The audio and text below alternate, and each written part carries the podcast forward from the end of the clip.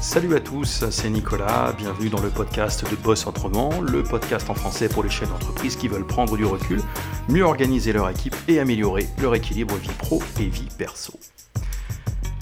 Dans un précédent article qui s'appelait Les ravages du micromanagement, reconnaître le mal, je te décrivais en détail en quoi consiste euh, le micromanagement euh, et ses conséquences euh, désastreuses hein, sur toi, sur tes collaborateurs, sur ton entreprise. C'était la première de trois parties sur le sujet du micromanagement. Et aujourd'hui, on va rentrer dans la deuxième partie. Et on va se poser quelques questions ensemble, et notamment comment est-ce qu'on peut en arriver à ce comportement euh, de micromanagement euh, aussi facilement alors qu'il euh, est tellement contre-productif? Comme souvent, c'est parce qu'on ne s'interroge pas assez sur les racines du mal et sur ce qui provoque cette attitude-là. Et je pars du principe que comprendre d'où vient le problème, bah, c'est souvent déjà la moitié de la solution. Donc on en parle tout de suite. Quand tu donnes du tac au tac la réponse à un salarié qui est venu te voir avec une question, c'est pas simplement un mauvais réflexe. On a décortiqué ça dans le premier podcast sur le sujet et dans l'article.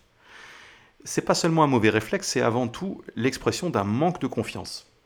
C'est une situation qui est particulièrement fréquente dans les TPE et dans les PME, euh, quand le patron a démarré tout seul. Et en fait, tu vas voir, c'est assez logique. Pour bien comprendre sur quoi repose ce manque de confiance, euh, je te propose de remonter euh, un petit peu le temps. À l'origine de l'entreprise, il y a toi qui en est le fondateur. Tu as commencé seul, éventuellement avec un associé, mais le business plan, c'est toi qui l'as écrit, c'est toi qui l'as défendu pendant des mois, donc il reflète tes convictions, à la fois sur ce qui doit être fait, sur pourquoi ça doit être fait, et aussi, et c'est là qu'on touche le cœur du problème, sur comment ça doit être fait. Alors la plupart du temps, ton avis sur ce sujet, le, quoi, le pourquoi et le comment, ça repose sur une expérience solide dans le domaine euh, au cœur de la question. Tu as travaillé dans une branche euh, similaire, ça correspond à ta formation initiale, à ton parcours, etc. Donc tu n'as pas imaginé les choses de cette manière-là par hasard. Hein, en, d'autres termes, tu, sais de quoi tu parles, comme on dit. Et puis tu as créé la boîte. Alors, pendant plusieurs mois, voire pendant plusieurs années, tu as fait les choses tout seul. Alors, tu as enchaîné les heures de travail, tu t'es coltiné ce que j'appelle les 360 degrés de tout ce qui peut concerner une entreprise. Tu as déroulé ton business plan, ou pas d'ailleurs, quelquefois tu as, bifurqué, tu as pivoté, comme on dit. Mais en tout cas, toujours à ta façon, toujours selon tes convictions et selon ton savoir-faire. Alors tu t'en es pas forcément bien rendu compte, mais en fait tu as développé en faisant ça bah, une multitude de petits process euh, personnels, plein de petites manières en fait de faire les choses et de faire 36 choses et tant qu'à faire faire 36 choses euh, tout en même temps très souvent. C'est ce qui t'a permis de survivre et d'arriver à ce stade où tu peux te permettre de commencer à t'entourer de collaborateurs, de recruter et où tu sens de toute façon que tu dois le faire, hein, sous peine de, de, bah, plus avancer ou de, devenir dingue. Tellement tu de choses sur ton assiette. Alors une fois que tu as franchi ces premières étapes, finalement, ce stade auquel tu es arrivé maintenant, qui te permet de recruter, eh ben, tu as tendance à l'attribuer, bien sûr, aussi à ta manière de faire les choses. La situation favorable dans laquelle tu te trouves est en quelque sorte une validation de ta manière de faire. Donc c'est très, très puissant, c'est validé par les faits. Alors quand tu recrutes, c'est presque toujours pour confier à quelqu'un des tâches que jusqu'ici tu as réalisées toi-même. Parfois, euh, depuis longtemps même. Alors pour te délester, parce que tu sens que tu pourrais mieux avancer en consacrant euh, davantage de temps à ta valeur ajoutée, c'est pour ça que tu recrutes. Est-ce que, du coup, au moment de recruter, tu as bien réfléchi à, tout ça, au tenant et aboutissant? Ben Oui, en général, oui tu as pris une feuille de papier, tu as dressé une liste de tâches euh, qui, euh, mises bout à bout, euh, forment un poste cohérent. D'ailleurs, tu as eu un sourire jusqu'aux oreilles, hein, quand tu as, ça nous arrive à tous, quand tu as estimé le temps que te prennent ces tâches que tu t'apprêtes, pour lesquelles tu t'apprêtes à recruter, et puis tu as additionné tout ça et que tu vois combien de dizaines d'heures hebdomadaires ton nouveau salarié va t'épargner. Un sentiment qui est très plaisant. Ça va te dégager un certain nombre d'horizons. Et comme le job ne fait pas forcément exactement 35 heures hebdo, En plus, ton nouveau salarié, il pourra même prendre quelques, initiatives supplémentaires pour te débarrasser d'un certain nombre de choses. C'est super. tu vas pouvoir soit souffler un peu, ce qui serait très étonnant, euh, soit enfin avoir le temps, euh, c'est plus probable, de reprendre en main plusieurs projets qui étaient en suspens, euh, tant que bah, tu n'avais pas retrouvé un petit peu de, disponibilité. Pour ça, il fallait que tu recrutes. Donc inévitablement, tu as un avis très tranché sur la manière dont les choses doivent se passer et sur ce que ton salarié va devoir faire et sur comment il doit le faire. Et comment est-ce qu'il doit le faire? Bah, En général, il doit le faire, selon toi, à ta façon. Parce qu'après tout, c'est bien ça, être décideur. Hein. Si je peux décider de ce que quelqu'un va faire, je peux aussi bien décider de comment il va le faire. Après tout, c'est ça c'est ça qui est attendu de moi en tant que décideur. C'est l'impression qu'on a. Alors te voilà avec ton salarié. Alors tu lui expliques tout ce qui doit être fait, et puis tu lui expliques comment ça doit être fait. Hein. Tu es, surtout très attaché à la méthode, donc tu y passes beaucoup de temps. Alors ça part d'un bon sentiment, hein. il s'agit de le mettre euh, dans les meilleures dispositions. Et puisque euh, depuis le début tu as développé tous ces trucs et astuces sur tous les sujets, bah, tu lui fais gagner du temps en partageant tes méthodes. Hein, c'est pas la peine euh, que euh, ton nouveau collaborateur ou ta nouvelle collaboratrice aille se, casser la tête à réinventer la roue. Euh, il ou elle n'a qu'à faire comme toi tu faisais. Hein, si tu peux lui faire gagner du temps, pourquoi pas. Donc tu lui communiques ce qu'il va devoir faire ou ce qu'elle va devoir faire, et puis comment. Et puis tu crois vraiment bien faire. Alors voilà que les semaines passent et que tu n'es pas satisfait. non seulement ton salarié n'arrive pas à faire ce que tu lui as demandé, mais en plus, euh, il ou elle ne prend aucune initiative. de toute façon, il n'a pas le temps pour ça, parce que tout a l'air de lui prendre deux fois plus de temps que quand c'était toi qui le faisais. Donc tu ressens un grand manque de confiance envers ton collaborateur, mais sache que c'est un sentiment qu'il partage de son côté, c'est-à-dire que ton collaborateur éprouve lui aussi un manque de confiance en lui. Alors avant de te demander si tu es tombé sur un collaborateur incapable ou bouché à l'aimerie, ça peut toujours arriver, hein. mais il faut quand même se poser quelques questions en amont de ça. Moi, je te conseille de commencer par analyser la manière dont tu opères avec lui. Rappelle-toi tu lui as dit tout ce qui devait être fait, mais aussi comment le faire.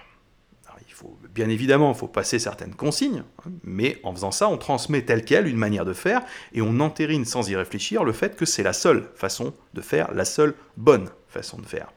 Alors, quelle est l'impression laissée à ton salarié quand tu lui expliques par le menu tout le mode d'emploi de son poste toi, tu aurais tendance à t'auto-congratuler ton talent de formateur, mais ton salarié, lui, il a l'impression qu'il n'y a qu'une seule manière de faire les choses, c'est la tienne. Et il aura à partir de ce moment-là qu'une seule préoccupation, c'est ne pas te décevoir par rapport à cette façon de faire. Et comme tu as l'air d'attacher plus d'importance à la méthode qu'au résultat, pour ne pas te décevoir, il ne dérogera pas à la méthode. Pas d'un pouce, il va rester dessus. Tant pis si la méthode ne lui convient pas. Et tant pis si la méthode euh, est obsolète. Est-ce que tu es bien certain que toutes ces tâches que tu as transférées à ton salarié sont encore judicieuses? Ce que tu faisais toi-même euh, manuellement, est-ce que ça ne peut pas être automatisé? Est-ce qu'il n'y a pas maintenant euh, une application, un logiciel qui permettrait de le faire plus vite? Est-ce qu'il est même encore nécessaire de le faire? Prends un exemple là-dessus. À une époque, je passais énormément de temps à répondre aux questions posées euh, par mail par des clients qui voulaient plus d'informations sur mes produits. je connaissais mes produits par cœur, je trouvais important d'apporter des réponses précises, voire personnalisées, à mes clients. Mais à mesure du développement des ventes, il m'est devenu impossible de continuer à répondre euh, de, cette, façon, de manière aussi précise et personnelle, aux clients. En confiant cette tâche à un collaborateur, une collaboratrice, ben, le risque était que les réponses apportées soient, selon moi, moins qualitatives que les miennes. De toute façon, avec les volumes qui progressaient, c'était qu'une question de temps avant qu'on ait euh, à nouveau un trop plein de travail euh, qui soit euh, absolument impossible à traiter par quiconque, pour le coup. Eh bien, la solution, ça a été de revoir toute la trame des fiches produits sur mes différents sites web de façon à ce qu'elles contiennent beaucoup plus d'informations, rendent beaucoup plus clair, beaucoup plus visibles ces informations et que les internautes trouvent plus facilement ce qu'ils sont venus chercher. Plus les gens trouvent d'informations sur la page produit, moins ils ont de questions à poser qui nécessite une réponse personnalisée, et quiconque répond aux mails des clients peut tout simplement proposer des liens vers les contenus pertinents. On couvre de cette manière-là la plupart des questions basiques. À mesure qu'il y a des nouvelles questions qui nous sont posées, on enrichit nos pages web avec toujours plus d'infos. Par ailleurs, c'est excellent pour le référencement naturel de nos sites puisqu'on augmente de jour en jour euh, notre quantité de contenu pertinent en faisant ça. Alors, est-ce que les réponses sont moins qualitatives qu'avant? Bah, Tu vois, déjà là, ça dépend à qui on demande. Moi, à titre perso, il m'arrive de penser, il peut m'arriver de penser qu'il manque une phrase dans l'explication, qu'il faudrait un détail supplémentaire, ou qu'il manque mon, ma touche, ma patte sur, la réponse. Mais sachant que ce qui constitue pour moi une réponse euh, qualitative est peut-être super éloigné de ce qui satisfait mes clients. Euh, moi, je suis hyper spécialiste du sujet. La plupart de mes clients ne le sont pas. Donc, moi, de mon côté, je vais avoir tendance à vouloir être trop précis dans mes réponses, je vais devenir chiant, je vais devenir trop long à lire. Et en plus, je peux donner l'impression à mes clients que euh, leur problème est beaucoup plus complexe qu'il ne l'est. Euh, et la plupart de mes clients, n'étant pas spécialistes du sujet, ils vont se retrouver un peu, un peu découragés, un peu perdus par la profusion d'informations dans la réponse. En réalité, maintenant, ils semblent très à l'aise avec une réponse qui est concise et qui est agrémentée de liens vers des contenus qui sont structurés. Et c'est la progression de nos ventes qui me le prouve. Et par ailleurs, le fait de recevoir moins de questions basiques, ça fait naturellement émerger euh, les questions qui sont plus pointues, euh, par, euh, par comparaison. Et on n'hésite pas aujourd'hui, avec l'équipe, à rebondir sur ces questions plus pointues pour tourner quelques vidéos courtes dans lesquelles on y répond face caméra. Nos clients apprécient énormément cette transparence. Le format vidéo, il est agréable, il est rapide à consulter. le fait de voir nos visages, etc., etc. Les gens, les gens aiment beaucoup ça. Et comme ce sont des formats qui sont faciles à partager sur les réseaux sociaux, en plus, on augmente euh, progressivement notre visibilité sur euh, différentes plateformes.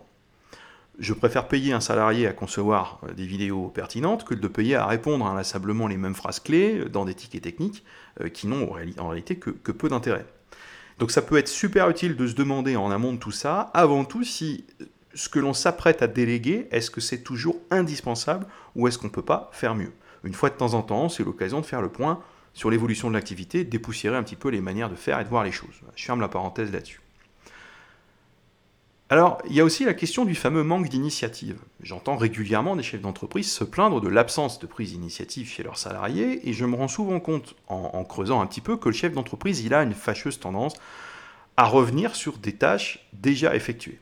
Et le motif invoqué à chaque fois, c'est ah bah, de toute façon, mon salarié m'a fait ça n'importe comment, donc je suis repassé derrière. Alors bien sûr, il y a des gens qui font effectivement les choses n'importe comment. Ça arrive, il y en a, il y a des collaborateurs qui sont pas les bons, qui sont pas à leur place et qui, il est vrai, font les choses n'importe comment.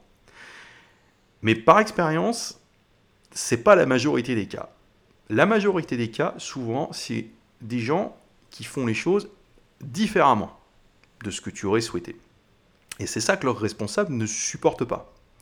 Faire correctement pour leur responsable, pour leur chef, c'est faire comme moi je fais. C'est euh, le cercle vicieux qui commence à ce moment-là. Les choses ne sont pas faites comme moi je les ferai, alors je repasse derrière mon salarié et je refais les choses. Alors mon salarié, lui, il a l'impression d'être idiot. il ressent mon manque de confiance en lui, il perd confiance en ses propres capacités. Et là, on arrive dans un quiproquo qui est total. Parce que vu du côté du patron, j'ai entendu des chefs d'entreprise me dire à ce sujet, de toute façon, je repasse toujours derrière lui parce qu'on ne peut pas lui faire confiance. Et si je ne suis pas constamment derrière, c'est la cata, il prend aucune initiative, il vient sans arrêt me voir pour que je valide son travail. Mais vu du côté du salarié, quand tu poses la question au salarié, tu entends la chose suivante.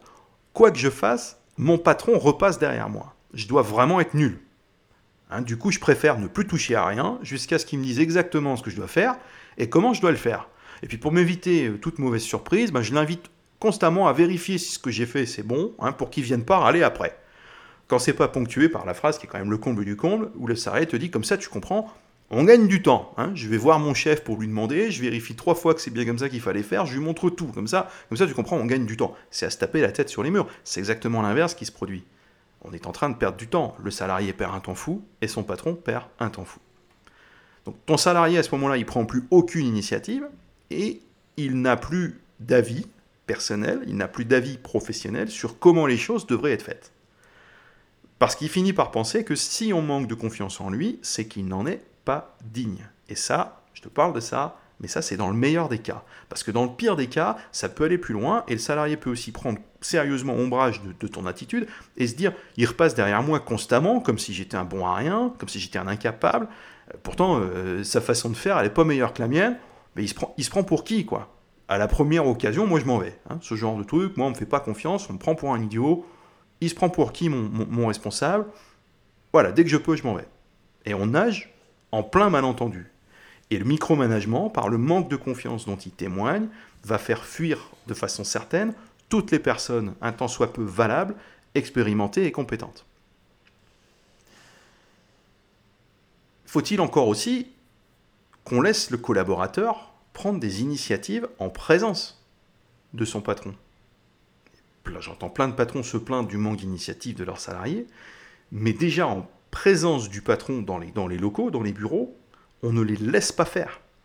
Alors si tu mets ton nez dans tout ce que ton salarié fait toute la semaine, il ne prendra évidemment plus aucune initiative.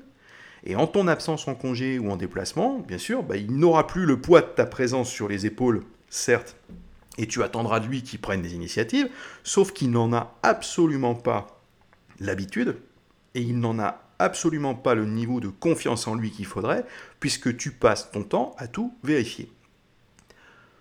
Quand tu t'absentes, attendre des initiatives extraordinaires hein, d'un collaborateur que tu ne lâches pas d'une semelle en temps normal, c'est à peu près aussi réaliste que de vouloir apprendre à nager à quelqu'un en le balançant dans 3 mètres d'eau à la première occasion pour voir ce qui se passe quand il doit se débrouiller. Évidemment, ça ne marche pas. Il faut donc commencer par organiser ton absence virtuelle du bureau, c'est-à-dire être absent tout en étant présent. Un truc tout bête, le mode avion sur un téléphone, ça existe. Une porte de bureau, ça peut se fermer. Des consignes pour ne pas être dérangé hein, sous aucun prétexte jusqu'à une certaine heure sur une certaine plage horaire, ça se donne. Et ça te permettra d'une part de retrouver un petit peu de, ce que j'appelle la bande passante c'est-à-dire une certaine qualité de temps de, temps de travail, de temps de cerveau, de temps de réflexion, pour te concentrer sur des choses fondamentales. D'autre part, ça va te permettre de tester à blanc, sans prendre de risques majeurs, les situations qui se présentent et les décisions qui sont susceptibles d'être prises en ton absence. Ça te donnera la petite touche de contrôle qui te rassurera si tu en as encore besoin. C'est une façon d'être virtuellement absent tout en étant présent ça te permet de garder un tout petit peu les choses sous contrôle. Tu ne commences pas par t'absenter 15 jours, tu commences simplement par te mettre sur avion et fermer la porte de ton bureau, et tu reviens voir en fin d'après-midi ce qui s'est passé. Ça te redonne la petite touche de contrôle, qui te rassurera si tu fais partie de ces gens qui ont encore besoin d'être rassurés, c'est parfaitement normal, et c'est une petite astuce pour y arriver. Ça aura aussi le mérite d'activer la touche confiance, le mode confiance, auprès de tes collaborateurs. Quand ils se seront rendus compte qu'ils peuvent parfaitement gérer les choses sans te déranger toutes les deux minutes et sans créer de cataclysmes majeurs, ils seront beaucoup plus confiants pour faire la même chose lorsque tu seras véritablement absent la prochaine fois. Derrière le manque de confiance, finalement, il y a ta pire crainte, c'est si tu lui dis pas comment faire, il va se tromper. Alors tu sais quoi? Assez probable qu'il va se tromper. Et toi, en fait, tu te trompes jamais? Sans doute que si. Alors tu vas me dire, oui, mais je me trompe moins souvent. Ok, d'accord. Admettons. Si ton salarié se trompe, qu'est-ce qui va se passer réellement? Des vraies erreurs totalement irrattrapables. Est-ce que ça existe? Qu'est-ce qu'il y a au pire qui ne peut pas être rattrapé rapidement par un mail ou un petit coup de fil si vraiment le collaborateur il a fait une boulette? Je t'invite, je t'encourage à te poser sincèrement cette question et essayer d'y répondre sereinement. Tu vas vite te rendre compte que des erreurs vraiment irrémédiables, en fait, il n'y en a pas tant que ça. Euh, s'il y en a, des branches de, business dans lesquelles ça n'existe quasiment pas, les erreurs vraiment irrémédiables. Et puis s'il existe un domaine de tâche à l'issue de ton analyse, dans lequel il peut y avoir des erreurs qui sont très lourdes de conséquences. Bah, il te suffit de passer davantage de temps sur ce domaine avec ton salarié, de mettre en place une double vérification sur ce sujet-là, mais sur ce sujet-là uniquement. Ne sape pas la totalité des initiatives de ton salarié dans tous les domaines sous prétexte d'un manque de confiance en lui sur un seul sujet qui serait plus sensible que les autres. Fais le tri. Prends du recul, réfléchis, fais le tri finalement, en cas d'erreur de ton salarié, tu auras l'occasion de débriefer son erreur avec lui, de la lui faire comprendre. Ce sera beaucoup plus didactique et enrichissant pour lui que de rester dans un manque de confiance permanent et de se voir constamment indiquer comment faire les choses avant même qu'il ait eu la possibilité d'essayer quelque chose et de se tromper. On en revient à ce qu'on disait, dans le précédent podcast euh, sur le sujet, débriefer avec lui ou elle son erreur, c'est l'occasion de lui apprendre à pêcher plutôt que de continuer à lui fournir du poisson tous les jours. Tu sais, toutes ces belles citations sur le leadership et sur le fait qu'on apprend de ses erreurs, etc., toutes les choses que tu approuves immédiatement et sans réserve sur LinkedIn, ben on est dedans. Alors fais, ça, essaye ça, puis tu verras qu'assez rapidement, ben, il ne se trompera euh, pas tellement plus que toi tu ne te tromperais, voire au bout d'un moment, beaucoup moins. D'autant qu'en ayant plus de liberté sur son poste, ton salarié va apprendre plein de choses que tu n'avais plus le temps d'apprendre. Il va trouver des astuces, il va identifier les outils pour aller plus vite, il va identifier les prestataires qui changent la vie. Bref, il va devenir ce que tu souhaites, c'est-à-dire un professionnel à son poste. Et tu vas voir que très rapidement, ses décisions seront meilleures que les tiennes. Pourquoi est-ce qu'elles seront meilleures que les tiennes? Parce qu'elles seront mieux éclairées, elles seront mieux informées. C'est normal. Lui, dorénavant, passe sa journée sur le sujet en question, alors que toi, non. Donc tu tiens là un levier qui est hyper, hyper important. Tu pourras rentrer à ce moment-là dans la phase que je trouve la plus exaltante du management, qui consiste à laisser travailler tes collaborateurs, hein, qui se tromperont euh, désormais moins souvent que toi, continueront de faire des erreurs de temps en temps, faut pas rêver, hein, mais, mais, exactement comme toi t'en ferais, sauf qu'eux, à terme, vont en faire beaucoup moins que toi. Tu vas pouvoir les laisser te dire eux-mêmes de quoi est-ce qu'ils ont besoin, de qui ils ont besoin, de quels outils ils ont besoin, plutôt que de continuer à essayer de l'imaginer à leur place, au milieu des 50 000 autres choses que tu dois faire. Laisse-les rencontrer eux-mêmes les prestataires synthétiser les propositions, choisir la meilleure solution parmi plusieurs, définis une enveloppe budgétaire, laisse-les arbitrer. De temps en temps, si le cœur t'en dit, demande-leur une explication sur leur choix. Bien sûr, ils doivent pouvoir en justifier de leur choix. Tu vas voir, tu seras bluffé par la pertinence du choix la plupart du temps. Je vais te raconter une anecdote personnelle à ce, sujet-là. La première année d'existence de ma boîte, euh, j'ai pris une, une alternante. Euh, en même temps, pour faire bouillir la marmite et puis pour repousser au maximum le moment où j'allais devoir me payer, j'ai pris un poste de professeur associé euh, à mi-temps à la Sorbonne, à Paris. Je donnais des cours à Paris, du coup, chaque lundi. Comme j'habitais à 200 km de Paris, je partais super tôt le matin, je revenais à mon bureau en général seulement en fin d'après-midi, et je n'étais pratiquement euh, pas joignable de toute la journée. Alors les premiers temps, les premières semaines, euh, ma collaboratrice, euh, elle m'attendait euh, le lundi en fin de journée ou le mardi matin avec une pile de messages en tout genre. Et bien souvent, ben, on, se retrouvait à, commencer la semaine avec un jour de retard sur pas mal de sujets et puis des clients pas ravis parce que ben, leurs problèmes n'avaient pas trouvé de réponse, pas trouvé de solution le lundi. rapidement, j'ai travaillé avec elle sur la distinction entre l'urgent et, le non urgent et puis je l'ai invité à réfléchir euh, systématiquement à comment gérer les principales urgences en mon absence. Avec le, manque de confiance lié à, sa jeunesse et au manque d'expérience, sa première réaction, ça a été de me dire ah oui, mais je, vais me tromper, je vais faire des erreurs. Et ma première réponse, ça a été le raisonnement suivant. Oui, tu vas faire des erreurs. Admettons que sur 100 décisions que tu vas devoir prendre, tu feras 10 erreurs, là où moi, j'en ferai 5 seulement. Donc tu vas faire 5 erreurs de plus que moi. La plupart du temps, aucune de ces erreurs ne sera irrattrapable. Et ces cinq erreurs de plus que tu feras, peut-être ou peut-être pas d'ailleurs, par rapport à moi, c'est le prix à payer pour que tu puisses trancher correctement 90 décisions sur 100. Donc quand tu feras tes 10 erreurs, je ne t'en voudrais pas, je ne pourrai pas t'en vouloir. Déjà, d'une part, j'en aurais moi-même fait 5, et pour les 5 autres, bah, c'est la responsabilité que je prends. Et c'est ça être le responsable de quelqu'un. C'est pas repasser derrière constamment. C'est laisser travailler et accepter comme petite contrepartie occasionnelle la responsabilité d'une erreur une fois de temps en temps. Et puis pour limiter les risques, on peut mettre un, montant sur cette autonomie. Tu peux très bien dire, je te laisse trancher sans me consulter tout ce qui coûte moins de 50 euros à régler, par exemple. Progressivement, tu peux augmenter le montant. Tu tranches tout seul, euh, tout ce qui coûte moins de 100 euros, 200 euros, 500 euros, etc. Peu importe les montants, je ne sais pas dans quelle branche tu bosses, mais tu comprends ce que je veux dire. Tu commences à donner un petit seuil d'autorisation, et puis quand tu vois que ça fonctionne, bah, tu, peux élargir, tu peux élargir la fourchette. Et c'est fou le nombre de situations qui finalement n'engagent pas plus que euh, des montants euh, modestes. Moralité, au bout de quelques semaines, le manque de confiance avait complètement disparu, et quand je rentrais, bah, tout avait été géré, ou pratiquement. Alors est-ce qu'il y a eu quelques erreurs plus graves que d'autres? Oui, bien sûr, de temps en temps. Alors j'ai pris le téléphone, puis j'ai réparé le truc en, 10 minutes. Est-ce qu'il y a eu des erreurs irrattrapables? Bah, Tu sais quoi? J'en ai absolument aucun souvenir. C'est donc, à mon avis, il n'y a rien eu de gravissime. Et euh, en gros, bah, les quelques petites bourdes pouvaient être tout à fait rattrapables et elles ont été rattrapées sans que ce soit le drame. Mais tu vois, l'histoire, elle s'arrête pas là. C'est qu'en ayant développé la relation de confiance avec elle, euh, en lui ayant permis d'acquérir cette expérience tous les lundis, on a pu construire la suite. C'est-à-dire que quand elle venait me voir le reste de la semaine, le mardi, mercredi, jeudi, vendredi, avec un problème, bah, quand j'étais occupé à autre chose, la plupart du temps, je me suis mis à lui répondre, bah, tu sais quoi, si on était lundi, et si j'étais donc pas là, tu réglerais ça comment? Alors elle m'a proposé euh, sa solution du lundi. Puis je lui disais, ben, ok, vas-y, fais. Qu'est-ce qui, est différent le mardi, mercredi, jeudi ou vendredi Au prétexte que cette fois-ci, je suis assis dans le bureau? Tout, je suis aussi occupé à autre chose. Je ne peux pas être dérangé ou interrompu toutes les 30 secondes. Donc, fais comme si j'étais pas là.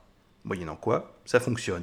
Aujourd'hui, pour la petite histoire comme pour la grande, ma jeune alternante de 2013 est toujours chez moi, toujours dans l'entreprise, et c'est devenu vraiment mon bras droit. Elle est responsable des opérations, elle gère quotidiennement 8 salariés au bureau, avec énormément d'aplomb, et surtout, elle a complètement euh, adopté cette façon de fonctionner en accordant maintenant à son tour à d'autres personnes la confiance dont elle a bénéficié, c'est-à-dire qu'elle va reproduire, elle reproduit constamment ce schéma de confiance envers le reste de nos collaborateurs. C'est contagieux la confiance.